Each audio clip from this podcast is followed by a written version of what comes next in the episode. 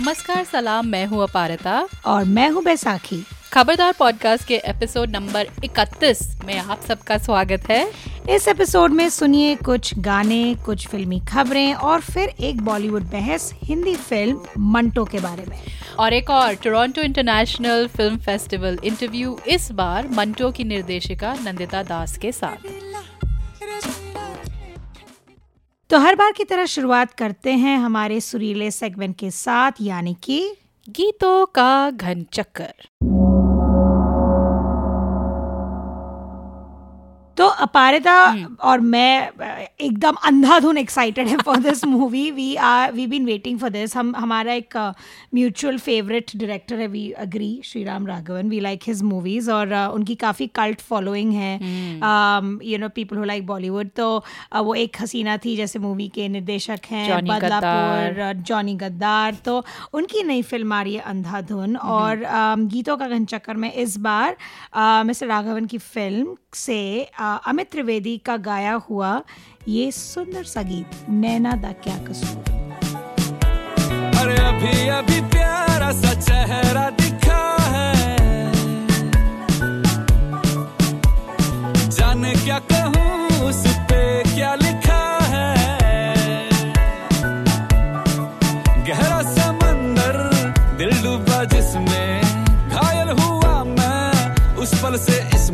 नैना दा क्या कसूर बेकसूर बेकसूर नैना दा क्या कसूर नैण कसूर नैना दा क्या कसूर बेकसूर बेकसूर दिल तो बता रे ठीक है तो तुमने बड़ी वर्तमान वाली एक फ़िल्म की धुन चुनी मैं हमको थोड़ा विंटेज पुरानी पुरानी मुझे पता ये गाड़ी कहाँ जा रही है।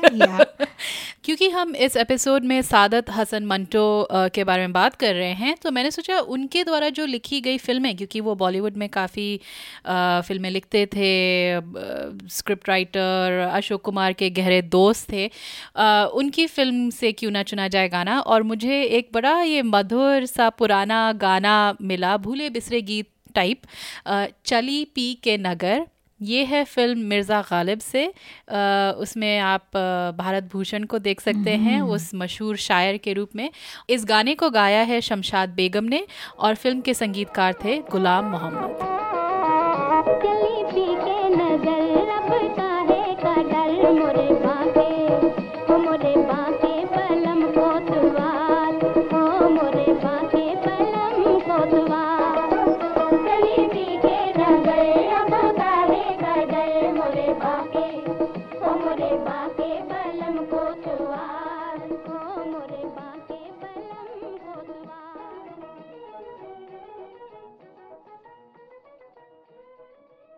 और अब हमारा अगला सेगमेंट फिल्मी खबरें।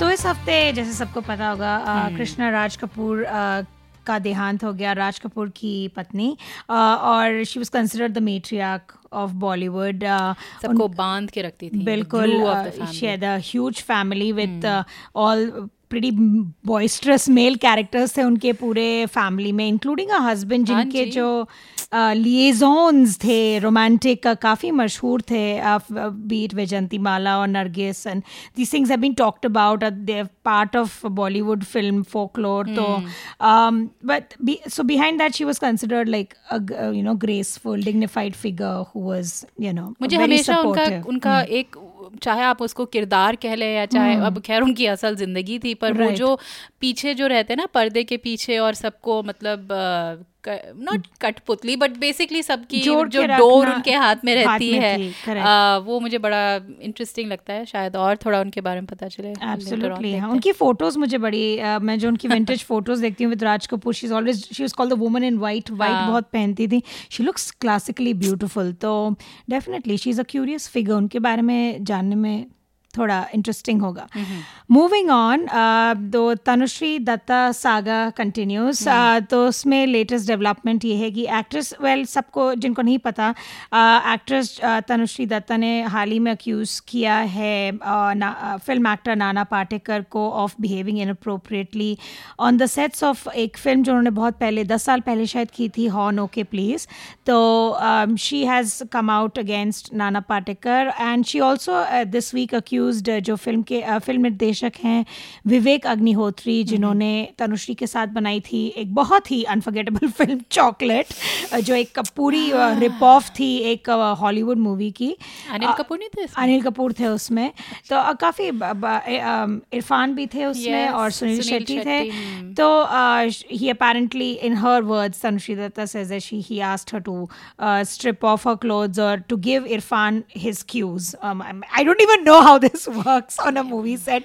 It's ridiculous कि तुम आप आप एक एक्ट्रेस को एक जीते जागते इंसान एक औरत को कह रहे हो अच्छा कपड़े उतार के क्यूज दो दूसरे एक्टर को I don't think this is taught in any film, film school. school. It, it, में course नहीं इसके ऊपर. It is mind boggling. मतलब unreal लगता है. But the latest development is that uh, both Nana Patekar and Vivek Agnihotri have filed a case against her hmm. uh, for defamation, of course. Hmm. Or uh, she's got into trouble thoda with the um, MNS uh, organization, जो राज ठाकरे की organization है. She has because she had accuse कि दस साल पहले M N S के गुंडों ने उनकी कार को अटैक किया था तो difficult times for Tanushree Dutta but she is getting a lot of support CINTAA का भी हाल ही में आया है uh, उनके लिए सपोर्ट की उन्होंने ये uh, बोला है कि जी उस समय उन्होंने अपने रिकॉर्ड्स में क्योंकि बाकायदा वो रिकॉर्ड्स रखते हैं तो रिकॉर्ड्स में mm-hmm. जाके उन्होंने देखा कि दर्ज हुआ था उस समय राइट right. एक रिपोर्ट सो so, मतलब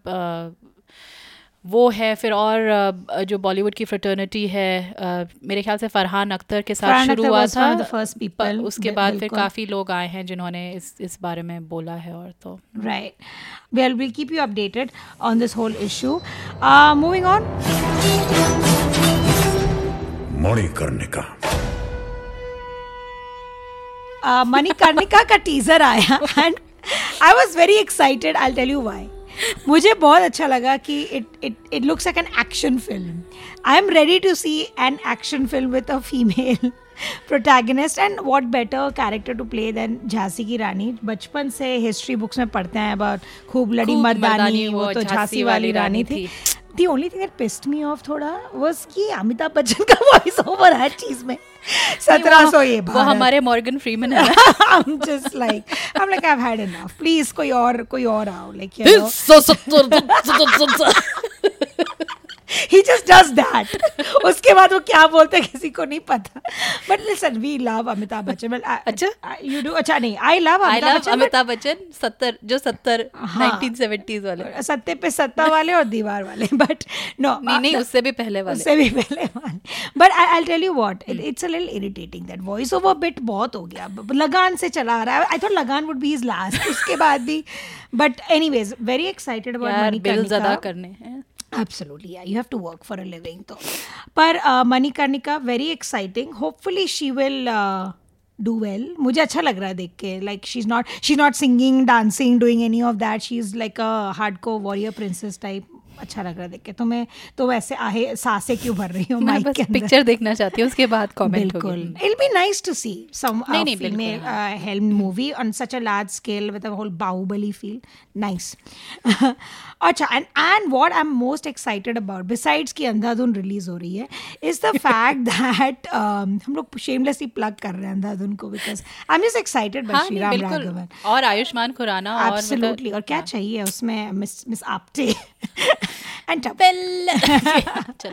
तो आखिरी खबर इस सेगमेंट में इज़ दैट कि गो गोवा गॉन जो इंडिया की ऑफिशियली सबसे पहली जॉम्बी मूवी थी उसका सीक्वल आ रहा है. Saif. And uh, Veer uh, Das was in yes, it, right? Uh. हाँ.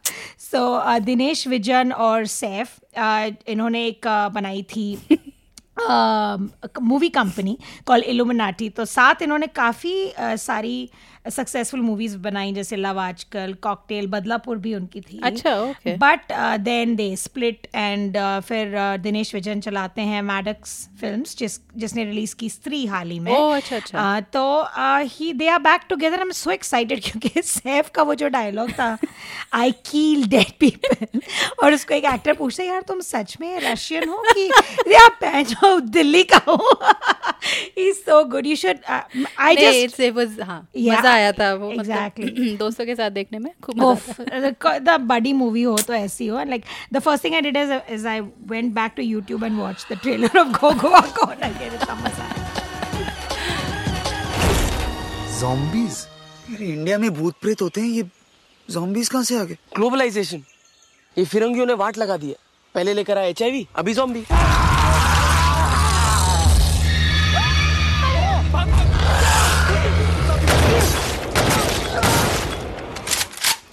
kill dead people.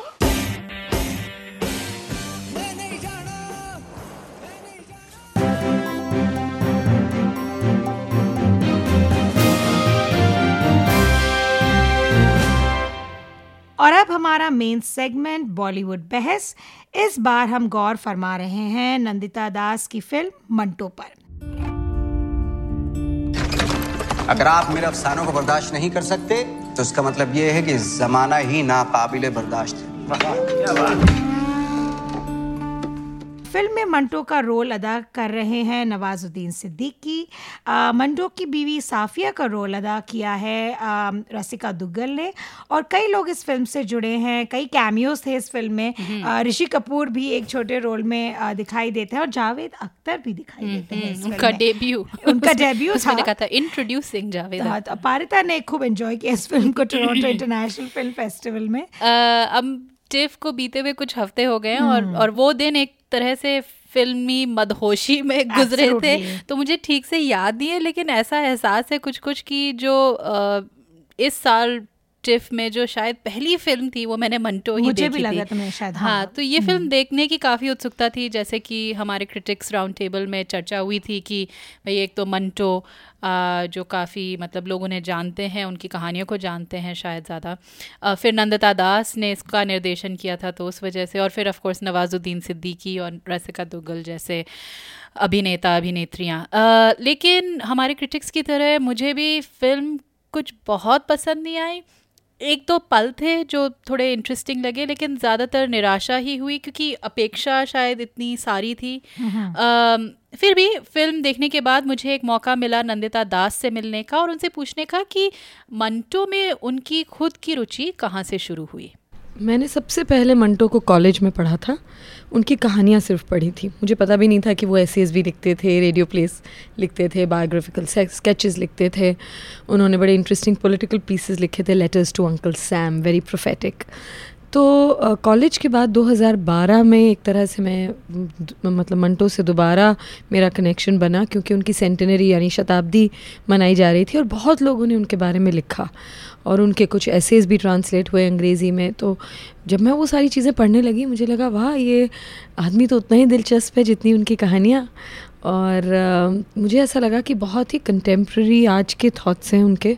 उनका जो टेक है पूरा, चाहे फ्रीडम ऑफ़ एक्सप्रेशन पे कहिए, चाहे जो अलग अलग आइडेंटिटीज़ से हम जूझ रहे हैं नेशनल आइडेंटिटीज़ रिलीजियस आइडेंटिटीज़ उन्होंने इन सब आइडेंटिटीज़ जो हमें डिवाइड करती हैं, उनसे ऊपर उठ के identity of a human being इंसानियत को जो तवज्जो दी है उनके अपने काम में, वो मुझे लगा कि इस, ऐसी चीज़ें तो और जाननी चाहिए और मैंने पता क्या एक्चुअली बहुत लोगों को मंटो नहीं जानते, जो जानते हैं बहुत अच्छे से जानते हैं। कुछ लोग बड़े उनके फ़ैन हैं, पर पता नहीं क्यों हैं, क्योंकि वो कई बार ऐसे बोलते मैंने उनकी सारी शायरी पढ़ी है। और मैं कहती हूँ, जी नहीं मंटो शायर नहीं थे। तो एक तरह से रिबेल आइकॉन की तरह जानते हैं, पर ऐसे भी बहुत लोग हैं जो नहीं जानते। तो एक मेरा मकसद था कि मैं यंगस्टर्स को ख़ास तौर से मंटोस के रूबरू कराऊं। दूसरा था कि मुझे एक रिस्पॉन्ड करने का मौका मिला आज के माहौल के बारे में, जो आज कल चल रहा है। मुझे लगा कि मंटो की आड़ में मैं काफ़ी कुछ कह सकती हूँ। तो वो एक दूसरा था और तीसरी बात बहुत पर्सनल थी कि मेरे फादर ख़ुद, जो एक पेंटर हैं, वो काफ़ी उनमें मंटोयत है। यानी बड़े मंटो नुमा इंसान हैं। वो भी अपने मतलब आर्ट वर्ल्ड में होते हुए भी कभी भी उसके आर्ट मार्केट का हिस्सा नहीं बने। काफ़ी मिसफिट माने जाते हैं बहुत मुँहफट हैं जैसे मंटो थे। तो मुझे ये भी लगा कि एक मंटो जैसे आदमी के साथ बड़ा होना मुझे एक अदर एक दूसरी अंडरस्टैंडिंग देता है मंटो की शख्सियत पर ना कि सिर्फ़ उनके काम से। सो so, 2012 से मैं रिसर्च कर रही हूँ। लिखने में बहुत वक्त गया क्योंकि काफ़ी मुश्किल था लिखना। उन्होंने इतना कुछ लिखा है लिखा है कि एक तो उसे पढ़ पाना ही बड़ा मुश्किल है बहुत सारा है और फिर उसको एक स्क्रिप्ट में बांधना। और ऐसे बहुत कम लोग आज ज़िंदा हैं जो मंटो से मिले थे क्योंकि वो फोर्टी टू ईयर्स में चले गए। सो so, उनकी एक वाइफ की जो बहन है साली जकिया जलाल उन्होंने मुझे बहुत चीज़ें बताई। उनकी छोटी छोटी बेटियाँ मतलब अब तो खैर बड़ी हैं लेकिन जब वो गुजर गए तो उनकी सबसे बड़ी बेटी नौ साल की थी। तो उनकी भी मेमोरीज़ थोड़ी सी धुंधली थी पर मैं काफ़ी बार लाहौर गई उन लोगों से मिली और रिसर्च के दौरान काफ़ी कुछ करने की कोशिश की। तो आपने तो बिल्कुल मतलब प्रश्नों की पेट पूरी पेटी खोल दी है। सब कुछ बता दूँ मुझे पता आपका अगला सवाल क्या होने वाला है। नहीं ठीक है। आम, आ, आपने कहा कि पहले कॉलेज में आप उन, उनकी आ, आ, लिखाई से वाकिफ़ हुई। आपको याद है कब था और आपने क्या पढ़ा और आपके क्या उस समय फीलिंग्स थी भावनाएँ थी जब आपने पढ़ा? मैंने सबसे पहले मंटो से मेरा जो एक एक तरह से जैसे कहते हैं तारुफ कराया गया इंट्रोडक्शन हुआ वो था एक नाटक देखकर। तो मैंने टोबा टेक सिंह नाटक देखा और मुझे लगा वाह क्या मतलब पार्टीशन की एब्जर्डिटी को शायद ही किसी ने इतने अच्छे ढंग से पकड़ा हुआ। मुझे नहीं पता था एक तरह से वो उन्हीं की कहानी थी, क्योंकि उनकी खुद की कश्मकश थी कि वे डू आई बिलोंग मैं किसे अपना मुल्क कहूँ यू नो वो खुद लिखते हैं इसके बारे में। तो जब मैं वहीं पर बाहर आई तो उनका पूरा पाँच वॉल्यूम का दस्तावेज़ जो देवनागरी में है, वो वहाँ पर था। एक छोटी सी बुक शॉप हुआ करती थी ये, जहाँ मैंने श्री राम भारतीय का, नहीं, क्या था? श्री राम सेंटर दिल्ली में एक जगह है। जहाँ पर मैंने नाटक देखा और बाहर आके ये पूरा कलेक्शन ख़रीदा और कहा मैं मंटो को पढ़ूँगी। और सबसे पहला जो मैंने, सबसे पहली कहानी जो पढ़ी, वो इतनी फ़ेमस नहीं है, सरकंडों के पीछे नाम की एक कहानी और बहुत खूबसूरत कहानी है। और तब मुझे लगा, मैं इस पर फ़िल्म बनाऊँगी। जब मेरा फ़िल्म से कोई ताल्लुक़ नहीं था और मैं सोचती थी कि, यार, इस पर एक फ़िल्म बननी चाहिए। और जब मैं एक्टिंग करने लगी, तभी भी वो दो तीन कुछ थे। एक सरकंडों के पीछे था, एक खुशियाँ नाम का एक इनकी कहानी है एक हतक और ये सारी नहीं है मेरी फ़िल्में अनफॉर्चुनेटली लेकिन क्योंकि बहुत सारी फेवरेट्स हैं मेरी। कम से कम बीस मैं कह सकती हूँ जो बहुत ख़ास ख़ास फेवरेट्स हैं, क्योंकि तीन सौ कहानियों में से बीस कोई बहुत बड़ा नंबर नहीं है। उस बीस में से मैंने पाँच अपनी फ़िल्में डालें, क्योंकि मैं चाहती थी कि लोग मंटो के बारे में जब देखें तो साथ में ये भी देखें कि उन्होंने क्या लिखा है। उनका नज़रिया क्या है?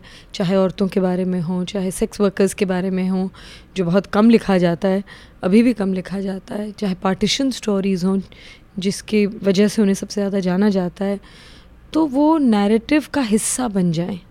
और जिस तरह से मंटो की कहानियों में सच्चाई कहाँ ख़त्म होती है और कहाँ फ़िक्शन शुरू होता है, एक तरह की लाइन ब्लर्ड है। उसी तरह से कोशिश की गई है कि उनकी कहानियाँ भी इंटरवीव हो जाएँ उनके नरेशन से। तो हाँ ये है मेरी छोटी सी कहानी। तो जैसे आपने कहा मंटो प्रोलिफिक थे इतनी सारी कहानियाँ उनको उनकी कहानियों को फिर एक स्क्रिप्ट फॉर्म उनकी जीवनी को एक स्क्रिप्ट फॉर्म में अनुवाद करना काफ़ी मतलब आपने काफ़ी अपने ऊपर एक पहाड़ जैसा ले के तो आ, इसके बारे में थोड़ा बताएँगे क्या आपका प्रोसेस था। आप और ये आपके लिए क्यों ज़रूरी था कि आप खुद लिखें? जी नहीं बहुत अहम सवाल है क्योंकि जब मैंने शुरू किया था तब मैंने बिल्कुल नहीं सोचा था कि मैं ख़ुद लिखूँगी क्योंकि उर्दू मेरी ज़बान नहीं है। उर्दू के बहुत सारे लफ्ज़ हिंदुस्तानी में हैं। ज़बान उर्दू का लफ्ज़ है खून उर्दू का लफ्ज़ है ज़्यादा उर्दू तो बहुत सारी नॉर्मल जो लफ्ज़ हम लोग इस्तेमाल करते हैं जिसको हम हिंदी कहते हैं वो एक्चुअली हिंदी नहीं है वो हिंदुस्तानी है। तो आ, लेकिन मैं कई राइटर्स के पास भी गई कुछ बहुत बड़े राइटर्स से नाम नहीं लूँगी, लेकिन उन्होंने कहा कि मैं उसका हिस्सा नहीं हो सकती, कि उनको इंडिपेंडेंटली लिखना था। और क्योंकि मैं ट्रेंड फ़िल्म मेकर नहीं हूँ, मैंने कभी किसी को असिस्ट नहीं किया, किसी फ़िल्म स्कूल में नहीं गई, बहुत कम फ़िल्में देखती हूँ तो मेरा फ़िल्म से ताल्लुक़ एक्चुअली बहुत कम है। और उसके बावजूद कहानी कहने का मन बहुत ज़्यादा है।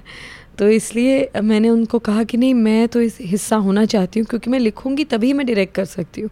क्योंकि वो लिखने के प्रोसेस में आप कैरेक्टर्स को जानने लगते हैं कहानी से यू नो क्लोज होने लगते हैं जो टाइम दैट यू स्पेंड उस पूरे प्रोसेस में वो बहुत काम देता है उस नज़रिए को क्रिएट करने में कि भाई कैमरा कहाँ रखना है क्योंकि मुझे क्या देखना है उस पर डिपेंड करेगा कैमरा कहाँ रखना है या वो कैरेक्टर्स वगैरह। तो फिर कुछ आ, मैं एक राइटर हैं मीर अली हुसैन, उनसे मैंने कांटेक्ट किया। वो न्यूयॉर्क में रहते हैं। उन्होंने मंटो के जो कंटेम्प्रेरीज भी थे, उन पर एक किताब भी लिखी थी एंथम ऑफ़ रेजिस्टेंस नाम की। तो उनके साथ पहले शुरू में मैंने लिखना शुरू किया। और उसके बाद उनकी कुछ फैमिली ज़रूरतें आ गई, जिसकी वजह से वो कंटिन्यू नहीं कर पाए। और तब तक मैं इतनी क्लोज और थोड़ी पोजेसिव हो गई थी शायद अपने मटेरियल के साथ और मैंने काफ़ी कुछ पढ़ भी लिया था। तो वो फ़र्स्ट सेकंड ड्राफ्ट के बाद मुझे लगा कि नहीं, मैं इसको करती हूँ खुद और मैंने कई लोगों की लेकिन मदद ली, बेहिचक मदद ली और बहुत लोगों ने मदद भी की इस पूरे राइटिंग प्रोसेस में। और वैसे भी मैं ज़बान ऐसी चाहती थी जो ना इतनी मुश्किल हो कि लोग समझ ही ना पाएँ और उसको इतनी आसान भी नहीं करना चाहती थी कि वो ऑथेंटिक ना लगे, उस ज़माने का ना लगे। और ज़्यादातर डायलॉग्स मंटो के ख़ुद के लिखे हुई चीज़ों से ही है। तो नाइन्टी परसेंट उसमें ऑफकोर्स तोड़ मड़ोड़ करना पड़ता है, उसको कॉपी पेस्ट नहीं कर सकते हैं। बहुत चीज़ें, एक लाइन कहीं से ली हैं, दूसरी लाइन कहीं से ली हैं। उसको एक पूरा वीव करना आसान काम नहीं था। शायद इसीलिए चार पाँच साल लग गए। जब मैंने काम भी लोकेशंस ढूंढना और बहुत और चीज़ें भी शुरू कर दी, तब भी मैं स्क्रिप्ट पे साइड में काम करती रहती थी। पर एक एक्टर डायरेक्टर होने का फ़ायदा ये है कि आपको किसी से परमिशन नहीं लेनी पड़ती। कुछ आप नया देखते हैं तो उसमें आप बदल सकते हैं। कभी कभी आप लोकेशन देखते हैं लोकेशन के हिसाब से आप सीन ही बदल देते हैं। तो वो चीज़ें चलती रहीं काफ़ी हद तक। But it was definitely one the most challenging and interesting part of the journey तो आपने कहा कि आपके जो पिताजी हैं चतनदास बहुत यू नो फ़ेमस आर्टिस्ट हैं और उनमें भी एक तरह की मनटोयत है। आ, कुछ इसके बारे में बताएँगी? आपने कहा कि एक तरह से आप एक मनटो किस्म के इंसान के साथ रहती थी तो थोड़ा और जान शायद एक आपका एक पर्सपेक्टिव था उसके बारे में थोड़ा बताएँगी? जब मैं मंटो के बारे में पढ़ने लगी तो मुझे लगा ये इतने फेमिलियर क्यों लग रहे हैं? मुझे अटपटा क्यों नहीं लग रहा था? क्योंकि वो जिस तरह से लिखा भी लोगों ने उनके बारे में था कि वो ऐसे थे, वो ऐसे थे और यू नो फॉर इंस्टेंस एक छोटी सी बात बताऊँ, अगर ज़्यादातर जो मैवरिक्स होते हैं राइटर्स और यू नो आर्टिस्ट वगैरह, उनके घर के माहौल को ऐसे देखा जाता है कि वो चुपचाप शांत जगह पे काम करना चाहते हैं। थोड़े अनकेम्प्ट होते हैं, चीज़ें बिखरी होती हैं। That's part of the quintessential artist वाला जो एक इमेज होता है। जबकि ये दोनों लोग बहुत साफ़ सुथरे थे, बहुत ज़्यादा ऑर्गेनाइज थे, जो सिनेमा के लिए इतना इंटरेस्टिंग नहीं है जितना कि बिखरी हुई चीज़ें होती हैं।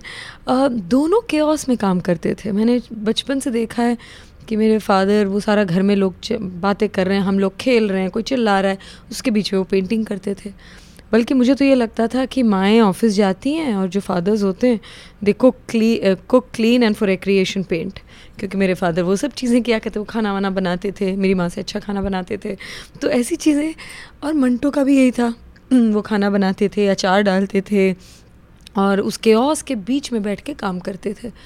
फिर छोटी चीज़ें बहुत मुँह थे क्यों, जो मुफट होते हैं, जो लोग, जो बिंदास बोल देते हैं, उनको लोग पसंद नहीं करते, क्योंकि उनको रूढ़ माना जाता है, उनको अहंकारी माना जाता है, और उनसे लोग थोड़े घबराते भी हैं, लेकिन सीक्रेटली कई लोग एडमायर भी करते हैं कि, यार, उसने कैसे, देखो तो कैसे बोल दिया अपने मन की बात यू नो डरा नहीं।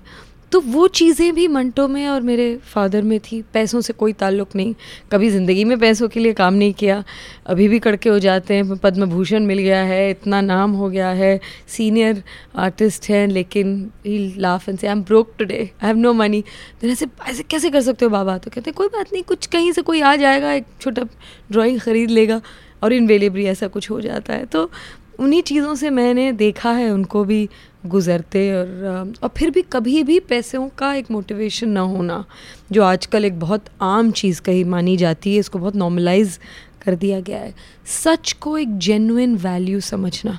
आजकल झूठ को, झूठ के कई नाम हो गए हम उसको झूठ को झूठ भी नहीं कहते। थोड़ा बहुत, अरे यार, ये तो चलता है, इतना तो करना पड़ता है। ये जो एक एटीट्यूड आ गया है, ये ना मेरे फादर में है और ना मंटो में था। You know to go to the very end अगर आप कोई चीज़ सच या सही समझते हैं तो उस कन्विक्शन के साथ जो कर जाता है, वो उन दोनों में था और होपफुली थोड़ा सा मुझमें भी है और आई थिंक हम सब में एक मनटोयत है। हम सब ज़्यादा सच बोलना चाहते हैं, हम सब ज़्यादा मुँहफट होना चाहते हैं फेयरलेस होना चाहते हैं, निडर होना चाहते हैं फ्री स्पिरिटेड होना चाहते हैं और अलग अलग डिग्री तक होते हैं। तो मेरे ख्याल से ये फ़िल्म सिर्फ़ मंटो को इंट्रोड्यूस करने के लिए नहीं है, लेकिन हम सब में मंटोयत जगाने के लिए भी है। तो काफ़ी मुझे इंटरेस्टिंग लगा पारता दैट शी डिसाइडेड कि उसे उन्हें जब तुमने पूछा कि खुद ही हम्म। आ, वो she she took on too much तो तुम्हें लगा मुझे थोड़ा लगता है हाँ हम्म। मेरे ख्याल से उनको थोड़ी यहाँ सहायता थोड़ी मदद ले लेनी चाहिए हम्म। थी जो क्योंकि जो लोगों को जो जो उनकी जो टिप्पणी रही है इसके बारे में यही रही है कि रिसर्च थोड़ी ज़्यादा होनी चाहिए थी बोलने का लहजा और और जो चीज़ें इसके बारे में मैं थोड़ा और ज़्यादा Right. बाद में बताऊँगी। हम्म। तो मेरा personal growing up I think मैंने सिर्फ़ टोबा टेक सिंह पढ़ी थी वो भी बहुत पहले। I think पारफा syllabus and all growing up हमने प्रेमचंद की कहानियाँ हाँ, ज़्यादा पढ़ी थी। तो but I been reading about him मुझे उतनी जानकारी नहीं है उनके काम के बारे में बट जितना उनके काम के बारे में सुन रही हूँ दूसरे लोगों से जो पढ़ते हैं मंटो जिन्होंने पढ़ा है मंटो को तो उनकी जो फ्री स्पिरिटेडनेस थी फियरलेसनेस थी और वो जो एक जो सेंसरशिप के अगेंस्ट उनको प्रॉब्लम थी these are the same things जो चाहिए आई थिंक आजकल के ज़माने में right that fearlessness and and वो हो रहा है। Like you see people all over the world reacting to injustice लोग कर रहे हैं लोग लड़ रहे हैं अपने for their voice to be heard we just spoke about Tanushree Dutta also in that context me too का पूरा एक मूवमेंट चला आ रहा है अमेरिका से तो he would have been he would have fit right in आज आजकल के ज़माने में it would have been interesting to see Manto in this but definitely ये फ़िल्म uh, देखकर और uh, नंदिता के बारे में सुनकर और नंदिता की का इंटरव्यू सुनकर uh, जो मंटो के बारे में फिर से एक the dialogue has been revived I think वो ज़रूरी है हमारे टाइम्स के लिए. People should know about him and hopefully I will pick up some of his works क्योंकि मैंने ज़्यादा पढ़ी नहीं है उनको. तो इसके बारे में थोड़ी और चर्चा होगी स्पेशली हम एक और इंटरव्यू है जिसके बारे में बताएँगे। पर मैंने मंटो का नाम ज़रूर सुना था लेकिन पढ़ा मैंने पहली बार यूनिवर्सिटी में था जब मैं इंग्लिश लिटरेचर के माध्यम से इंडिया और पाकिस्तान के विभाजन के बारे में जब पढ़ रही थी तो मंटो की कहानियाँ आई थी उस समय। लेकिन मैं किसी भी सूरत में अपने आप को मंटो पर एक्सपर्ट नहीं मानती हूँ। और तुमने जैसे कहा जो फ़िल्म में कुछ इश्यूज़ थी मतलब नंदिता का मुझे ये बड़ा अच्छा लगा कि उन्होंने एक एक तरह से उसको पर्सनलाइज करने की कोशिश करी। अपने पिताजी के जो एक्सपीरियंस है यू नो उस उस उस नज़रिए से देखने की कोशिश की लेकिन फिर भी कुछ कुछ वो मतलब क्रिटिक्स का जो अप्रोच था वो भी मुझे समझ में आ रहा था। तो मैंने सोचा चलो बेहतर ये होगा कि किसी ऐसे शख्स से बात करें जो मंटो और उनके लेख को अच्छी तरह से जानते हैं। मेरा नाम फैयाज़ अहमद वजी है। मैं बुनियादी तौर पे अफसाने लिखता हूँ शॉर्ट स्टोरी आप उसको कहते हैं कह सकते हैं। इसके अलावा थोड़ी बहुत मेरी उर्दू सहाफ़त से दिलचस्पी है और मैं हिंदी उर्दू दोनों ज़बानों में लिखता हूँ। तो फयाज दिल्ली में रहते हैं और इत्तेफाक से मैंने उनका एक एक्चुअली लेख पढ़ा था वायर ऑनलाइन पब्लिकेशन है अच्छा। जिसमें उन्होंने कहा था कि मंटो फ़िल्म में वो मंटो को ढूंढते रह गए। तो मुझे लगा कि वो इस पर ज़्यादा रोशनी डाल सकते हैं कि मंटो फ़िल्म कई लोगों को कई लोगों के लिए इतनी निराशाजनक क्यों रही? और एक बार फिर मेरा पहला सवाल यही था कि मंटो से फयाज का तारुफ कैसे हुआ? मंटो से मेरा तारुफ कब हुआ? मतलब उसको मैं ठीक ठीक तो नहीं याद कर पाऊँगा, लेकिन मुझे ये लगता है कि मेरे नाना थे उनको लिटरेचर से बड़ी दिलचस्पी थी तो उन्हीं के कह सकते हैं कि संगत में या सोहबत में मैंने मंटो का नाम सुना था। और ये मतलब ज़माना है 2003 के आसपास का या 2000 के आसपास का, जब मैंने मंटो का नाम सुना था। उसके बाद मैंने एक आध चीज़ कुछ पढ़ी होगी उनकी या ठीक से बस ऐसे ही कुछ उलट पुलट लिया होगा। लेकिन बाद के ज़माने में जब मैं बीए कर रहा था या फिर अ, मैं खुद इस तरह के लिटरेरी एक्टिविटीज़ में इन्वॉल्व था तब मैंने मंटो को पढ़ना शुरू किया और मुझे लगता है कि चौदह पंद्रह सालों से मैं लगातार मंटो को पढ़ रहा हूँ। सुना है वहाँ कोर्ट ने तुम्हें बाइज्जत बरी कर दिया? जल्दी से उतारो बड़ा चैलेंजिंग रोल मंटो को जानने वाले लोगों की बात हम बाद में कर लें। हम उन इदारों की या यूनिवर्सिटीज़ की बात कर लें या जहाँ इंटेलेक्चुअल दानश्वर लोग होते हैं, पाए जाते हैं वो भी मंटो को इतना ही जानते हैं जितना उनको सिलेबस में बताया गया है। मतलब मंटो के आठ अफसाने, मंटो के नौ अफसाने या मंटो के पंद्रह अफसाने, मंटो ये है उनके लिए। या मंटो किसी टेक्स्ट बुक में शामिल कोई राइटर है जिसकी एक कहानी उनको पढ़ानी है और पढ़नी है। इस तरह से तो लोग जानते हैं। चूँकि मंटो के साथ चूँकि हम ये कह सकते हैं कि जो हमारा हिंदुस्तानी माशरा है इंडियन सोसाइटी है उसमें सेक्स बड़ा टैबू है। तो किसी भी तरह से कहीं पर सेक्स की कुछ बात आ जाती हो या कुछ उस तरह से आ, मतलब लगे कि कुछ टैबू है जो हम सामने लोगों के बात नहीं कर सकते तो वो उस तजस्स में बहुत सारे लोगों ने मंटो को अपने बाथरूम तक में रखा है। तो ये इस हद तक तो ठीक है कि अपने बाथरूम तक आपने मंटो को रखा, लेकिन मंटो को पढ़ने वाले ये नहीं हैं, ये वो लोग नहीं हैं। तो आप शायद इससे अंदाज़ा लगा पाएँ कि आम लोगों ने भी कितना मंटो को पढ़ा है या उनकी कितनी कहानियों के बारे में जानते हैं या मंटो को किस तरह से जानते हैं।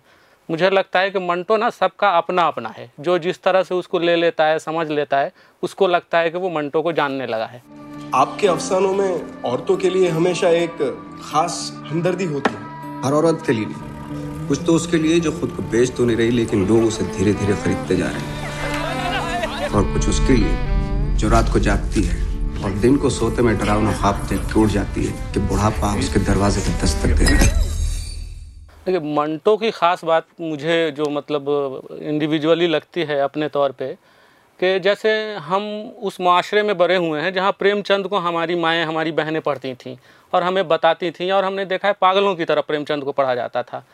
तो जब हम कह सकते हैं कि ठीक ठाक समझ हो गई थी, हम भी पढ़ने लगे थे तो मंटो के यहाँ हमें एक तरह का आदर्शवाद, सॉरी मतलब प्रेमचंद के यहाँ, मैं मंटो की बात तभी करने लगा, कि प्रेमचंद के यहाँ एक तरह का आदर्शवाद हमें दिखने लगा, आइडियलिज्म भी देखने लगा, हालाँकि वो तमाम तरह की कहानियाँ लिख रहे थे। लेकिन उर्दू कहानी की जो एक तारीख़ है हिस्ट्री है उसमें मंटो पहले ऐसे अफसाना नगार थे जिन्होंने ख़ास तरह के किरदारों की तरफ़ न सिर्फ़ तवज्जो दी बल्कि बिना किसी आइडियलिज्म के बिना किसी इनकलाब पसंदी के या, या अपने आप को बिना प्रोग्रेसिव कहे हुए स्टैंड लिया और उर्दू अफसाने को एकदम दूसरी आवाज़ दी। मंटो की एक बड़ी खूबी थी। विश्वास नहीं हो रहा कि हमारा मुल्क आज़ाद है। तुम एक आज़ाद हिंदुस्तान में पैदा हो गए। मंटो ने एज सच ऐसी कोई मतलब ऑटोबायोग्राफी नहीं लिखी है, लेकिन मंटो ने अलग अलग मजामी में या अलग अलग आर्टिकल्स में अलग अलग जगहों पर इतना कुछ लिखा है कि आप मंटो को बहुत अच्छे से समझ सकते हैं बिना किसी आलोचक की मदद से या बिना, बल्कि मैं मंटो की ही ज़बान में अगर कहूँ तो मंटो ने कहा था कि इस दुनिया को या किसी को समझाना नहीं चाहिए कि मैं आपको समझा रहा हूँ कि फ़लाँ ये है और वो है, उसका इंट्रोडक्शन करवा रहा हूँ। तो समझाने वाले बेसिकली चौगद होते हैं। तो वो जो टेक्स्ट है मंटो का, चाहे उनकी कहानियाँ हैं, चाहे उन्होंने जो अपने बारे में लिखा है मंटो पर खुद मंटो ने लिखा है या अलग अलग लोगों से जो उनके डायलॉग्स हैं मुकालमे हैं। जैसे एक बात मैं आपको बता रहा हूँ यहाँ पे कि जब पिछले दिनों तक की रिसर्च हमारे यहाँ ये थी मंटो पर कि बड़े बड़े उर्दू के बड़े बड़े स्कॉलर ने ये रिसर्च ये किया कि मंटो की अब मन, मंटो का जो के जो ताल्लुकात हैं अपनी बहन के साथ वो बहुत अच्छे नहीं थे। और मतलब इस तरह से भी थे कि मंटो डरते थे। और ये बात किसी एक लाइन या किसी एक दो जुमले की बुनियाद पर कही गई थी। लेकिन अभी हाल ही में मंटो के मतलब साल, डेढ़ साल भी नहीं हुआ है कि मंटो के कुछ खतूत सामने आए। तो मंटो पहली बार उन मतलब वो चीज़ों से निकलता हुआ नज़र आया कि बहन से न सिर्फ़ उनके ताल्लुक अच्छे थे, बल्कि वो अपनी बहन से बात करते हुए जेंडर को भी एक तरह से सामने नहीं रखते थे कि अपनी बहन को कहते थे, जनाब, आप क्या कर रहे हैं? कर रही हैं? नहीं बोलते थे। या, साहब, आप क्यों ऐसे बात कर कर रहे हैं? तो मंटो वो लोग थे कि आप मंटो के बारे में मिसगाइड बहुत जल्दी होते हैं अगर आपकी रिसर्च नहीं है सामने की। मंटो पर बहुत सारी चीज़ें अभी सामने नहीं आई हैं। और जो चीज़ें सामने आई हैं, चूँकि वो उर्दू में है तो जो उर्दू के अलावा तबका है जिनके पास ट्रांसलेशन वाली चीज़ें पहुँचती हैं, अंग्रेज़ी में पहुँचती हैं या हिंदी में पहुँचती हैं तो उसकी ऑथेंटिसिटी बहुत चेक नहीं होती। जैसे उर्दू में ही मंटो का टेक्स्ट बहुत बाद में जाके हमारे एक कह सकते हैं कि इंटेलेक्चुअल हैं या इस फ़ील्ड में उन्होंने बहुत अच्छा काम किया है ख़ास तौर से टेक्स्ट पे मंटो के, शमसुल हक उस्मानी साहब ने। तो उन्होंने मंटो के टेक्स्ट को मुस्तनद बनाकर पेश कर दिया है कि ये मंटो का टेक्स्ट है। इसके अलावा बाज़ार में पचहत्तर किताबें मौजूद हैं, उसमें मंटो नहीं है मतलब मंटो के नाम पर कुछ भी बेचा जा रहा है। तो ऐसे चीज़ें सामने आ रही हैं।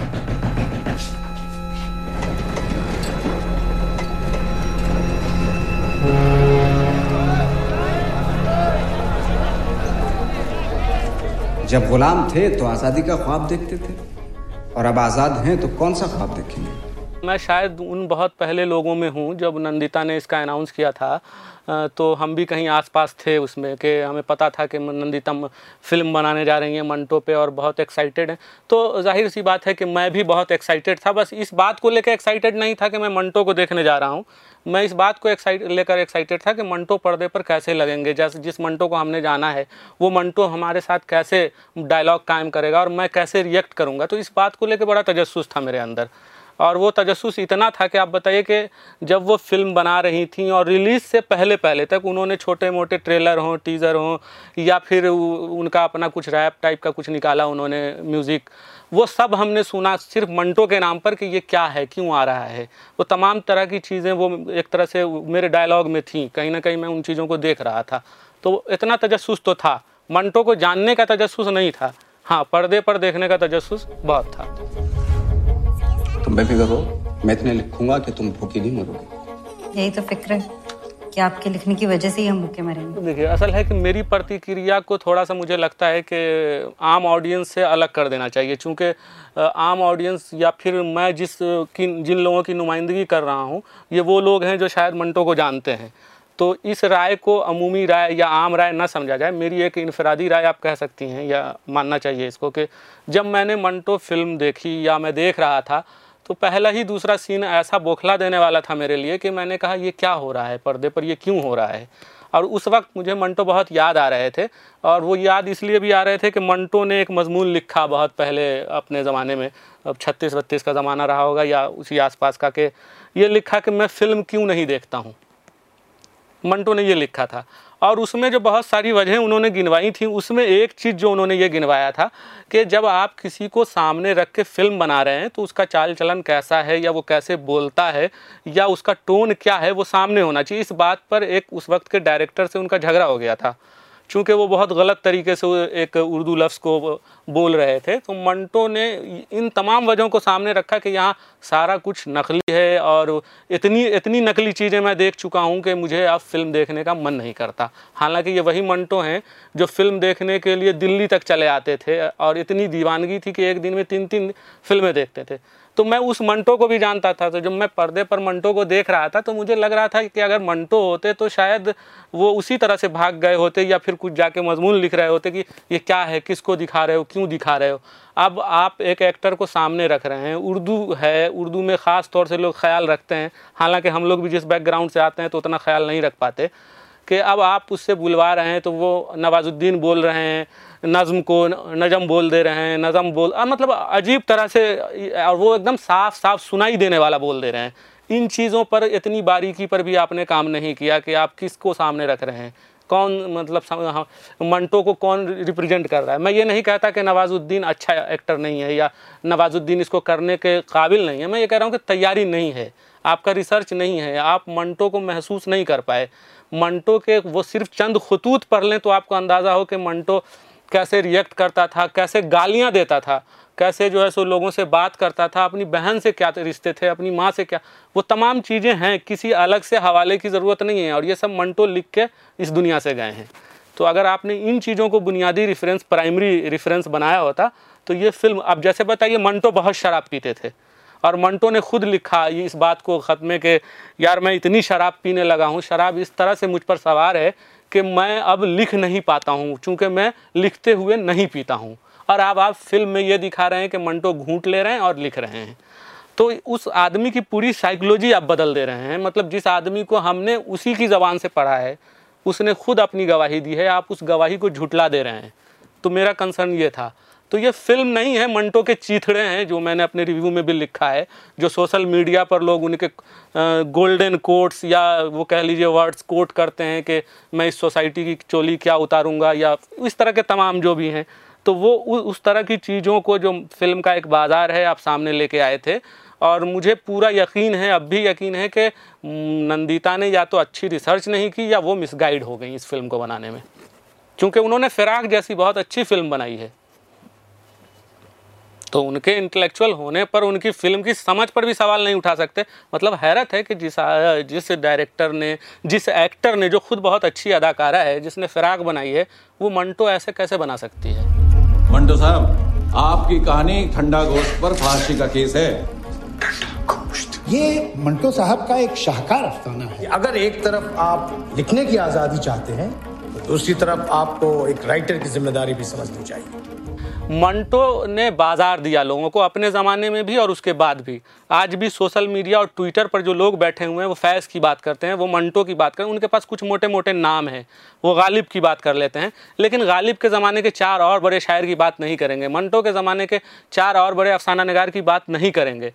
तो ये ठीक है कि मंटो को पढ़ा जाना चाहिए, लेकिन मैं कहता हूँ कि मंटो ने जितना अच्छा लिखा है, आपने ये कैसे मान लिया कि बेदी ने बहुत अच्छा नहीं लिखा है, कृष्णचंद्र ने बहुत अच्छा नहीं लिखा है, या बलवंत सिंह ने बहुत अच्छा नहीं लिखा है तो आप इसमत चौकताई तक निकलते हैं क्योंकि सोशल मीडिया इतना ही रिएक्ट करता है, आपके जो एजेंडा हैं, जो प्रोपेगंडा है इन दोनों से सहारा मिलता है उसको। लेकिन मंटो क्या उन पंद्रह कहानियों का अफसाना निगार है, या मंटो ने ढाई सौ से लगभग तीन सौ के आसपास कहानियाँ लिखी हैं, मैं ठीक से याद नहीं कर पा रहा हूँ। उन तमाम कहानियों को आपने पढ़ के देखा है, मंटो किस तरह का अफसाना निगार है? मंटो कहाँ कहाँ, कैसे रिएक्ट करता है? किसी ने औरत का अफसाना निगार बना, बता दिया, किसी ने फसादात का अफसाना निगार बता दिया, किसी ने कुछ बता दिया। अब इसी फ़िल्म की बात कर रहा हूँ कि जैसे सफ़िया को यहाँ ये बोलते दिखाया गया है कि तुम्हारा गालिब मेरे काम नहीं आएगा। सफ़िया ये बोल रही हैं। लेकिन मंटो की जो गवाही है, उससे ऐसा नहीं लगता कि सफ़िया इतना लिटरेचर को लेके या अदब को लेके हसास थी कि वो गालिब के हवाले से मंटो को टोकें। और दूसरी बात यह है कि ज़रा सा हम फ़िल्म की तरफ़ चलें कि जब आप फ़िल्म बना रहे हैं तो फ़िल्म की आपको अपनी समझ है, एक दुनिया बसा रहे हैं।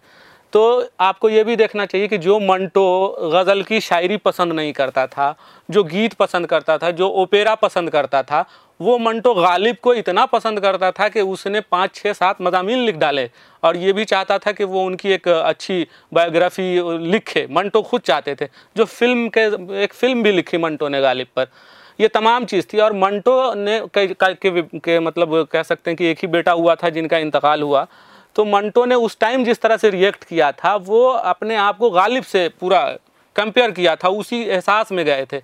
ये सारे हवाले ख़त्म कर दिए जाते हैं और उसके बाद सिर्फ़ आप अपने सियासी एजेंडे के तहत कहते हैं कि आज मंटो को पढ़ने की ज़रूरत है। मुझे नहीं लगता, मुझे लगता है कि अगर मंटो को पढ़ने की ज़रूरत है तो मंटो के साथ कृष्णचंद्र को भी पढ़ने की ज़रूरत है, बेदी को भी पढ़ने की ज़रूरत है, बलवंत सिंह को भी पढ़ा जाना चाहिए और चूँकि अच्छा मंटो ने खुद अपने आसपास ये चीज़ें फैला रखी थी। मंटो ईगोइस्टिक ही नहीं थे, बल्कि वो ये मानते थे कि अगर आप मेरे बारे में नहीं मानोगे कि मैं आपसे अच्छा हूँ तो मैं रूठ कर चला जाऊँगा आपसे, मैं आपसे बात नहीं करूँगा, मैं आपको गाली दे दूँगा। नौबत यहाँ तक आ सकती है कि मैं आप पर हाथ उठा लूँ। मंटो उस कैटेगरी के आदमी थे। तो जिस बात को बहुत फ़िल्म में भी हवाला बना दिया गया कि हिंदू, मुस्लिम और वो उस वक्त के हालात, मुल्क का बंटवारा, इस वजह से मंटो चले गए, पाकिस्तान नहीं। मंटो इस वजह से पाकिस्तान नहीं गए। मंटो के जहन में ये एक बहुत छोटी वजह थी। बड़ी वजह ये थी कि जब अशोक कुमार जैसे लोग मंटो की बड़ी इज़्ज़त कर रहे थे तो उसी ज़माने में कमाल अमरोबी थे, एक और साहब थे, कुछ समथिंग नज़ीर करके मैं ठीक से नाम नहीं याद कर पा रहा हूँ। ये लोग अपना, इन लोगों का स्क्रिप्ट मंटो के स्क्रिप्ट के ऊपर रखा गया, मंटो के स्क्रिप्ट को अहमियत नहीं दी। ये बात बहुत हर्ट किया और उसके बाद जो है वो वो कहें मंटो ही की तरह से तो वो पिछली गली से, बाजू वाली गली से पाकिस्तान चले गए। ऐसी बातें थी, लेकिन आप आज सियासी एजेंडे के तहत उस नरेशन को बदल देते हैं। कुछ भी कहते हैं। मंटो अपने वक्त का बड़ा आवाज़ था और उस आवाज़ में हम आज आवाज़ मिलाना चाहते हैं, मिलाना चाहिए। तमाम तरह की बातें होनी चाहिए, उसका सहाय, उनका अफसाना पढ़ना चाहिए, दो कौमें पढ़ना चाहिए। अच्छा जब आप मुंबई पर फ़िल्म बना रहे थे तो आपको ठंडा गोश्त याद आया, मुंबई का पीरियड रखा है आपने, टाइम पीरियड। आपको मोहम्मद भाई क्यों नहीं याद आए? मोहम्मद भाई एकदम मुंबई का किरदार था और उसमें मंटो भी खुलकर सामने है इतना बड़ा अफसाना था। आपको वो भी नहीं याद आया? आप फ़िल्म में नदीम नदीम कह रहे हैं एक कैरेक्टर को। कितने लोगों ने रिलेट किया कि वो अहमद नदीम कासमी हैं और ये वो अहमद नदीम कासमी हैं, जिससे मंटो के बड़े ताल्लुकात थे। मंटो उनको मुंबई से बता रहे थे, गाना ऐसे लिखते हैं, फ़िल्म के लिए ऐसा ऐसे लिखा जाता है, तुमने जो लिखा है वो लिटरेचर में चलेगा फ़िल्म में नहीं चलेगा। और उसके बाद मंटो अपनी तमाम पर्सनल बातें बता रहे हैं ख़त में उनको। आप उनको सिर्फ़ नदीम नदीम कह के लेके चले जा रहे हैं। तो ये सब चीज़ें बता रही हैं। फैज़ को आप उठा कर लेके आ रहे हैं गवाही करवा देने के लिए। लेकिन फैज़ के मुँह से जो बातें आपने बुलवा दी, क्या फैज़ ने वो बोली थी कटहरे में आके अदालत में खड़े होकर वो बात नहीं कही थी? वो उन्होंने अपने एडिटोरियल में लिखा था और बहुत दूसरे तरह से लिखा था। तो तमाम तरह के मिसकंसेप्शन हैं तमाम रिफरेंस को उलट पुलट दिया गया है। तो ये फ़िल्म मंटो जानने वाले को बौखला देने वाली फ़िल्म है। ये मानता हूँ। सच तो हर किसी नहीं बोलना चाहिए। वो सफ़े फाड़ देने चाहिए जो हमें पसंद ना नहीं मैं लाइनें तो कोट नहीं करूँगा मंटो की चूँकि मंटो की तमाम लाइनें असल कोट ही हैं वो। जहाँ से शुरू हुई, वहाँ से ख़त्म हुई तो वो एक तरह से कोटेड है। वो मंटो की लाइन है, उस पर मंटो का दस्तखत है। मैं सिर्फ़ एक उनका इंतसाब मतलब याद करना चाहता हूँ, जो उन्होंने अपनी किताब का पहला पन्ना नाम किया था। कई इंतसाब उन्होंने नाम किया लेकिन एक इंतसाब जो मुझे बहुत करीब है कि उन औरतों के नाम जिनको बुरक़े से नफ़रत है। मंटो ने ये एक इंतसाब जो मुझे बहुत अच्छा लगा था, या फिर एक और इंतसाब उन्होंने किया था कि मतलब पेशे लफ्ज़ एक तरह से जो प्रीफेस लिखते हैं तो वो उन्होंने प्रीफेस लिखते हुए लिखा था कि बस एक जुमला लिख दिया था कि पेशे लफ्ज़ ये है कि औरत खुद इस कायनात का पेशे लफ्ज़ है। तो मंटो ने इस तरह की बातें लिखी हैं तो आप गोल्डन कोट्स कह लीजिए या जो भी कह लीजिए, लेकिन इन चीज़ों में जो फ़िक्र थी, वो अभी भी मंटो की किताबों में दफन है।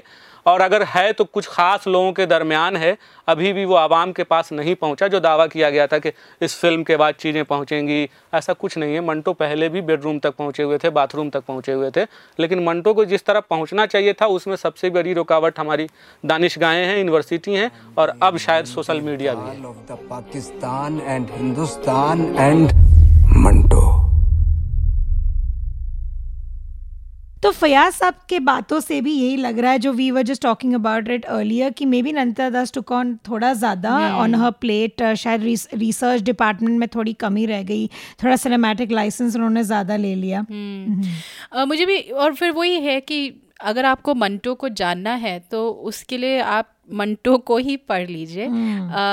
कहाँ से शुरू करना चाहिए ये शायद हमारे सुनने वाले हमको इसके बारे में कुछ दैट वुड बी लवली जो, जो लोग मंटो के फैंस है प्लीज़ हमें ज़रूर बताइएगा कि how should be start specially क्योंकि तुमने पढ़ी है थोड़ी बहुत अपारिता। uh, मैंने बहुत कम पढ़ी है तो I would love to have a primer कि यू नो मंटो की किस किन what works of Manto should I pick up और कहाँ से एक्सेसिबल भी हैं राइट मिलना भी मुश्किल है। uh, तो आप ये सारे सुझाव आप हमारे फेसबुक पेज के ज़रिए हमें दे सकते हैं या फिर आप फ़ोन पर एक वॉइस मेमो बना सकते हैं और हमें ईमेल कर सकते हैं।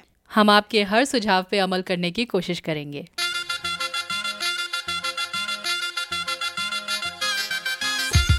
खबरदार पॉडकास्ट का इकतीसवा एपिसोड यहीं ख़त्म होता है।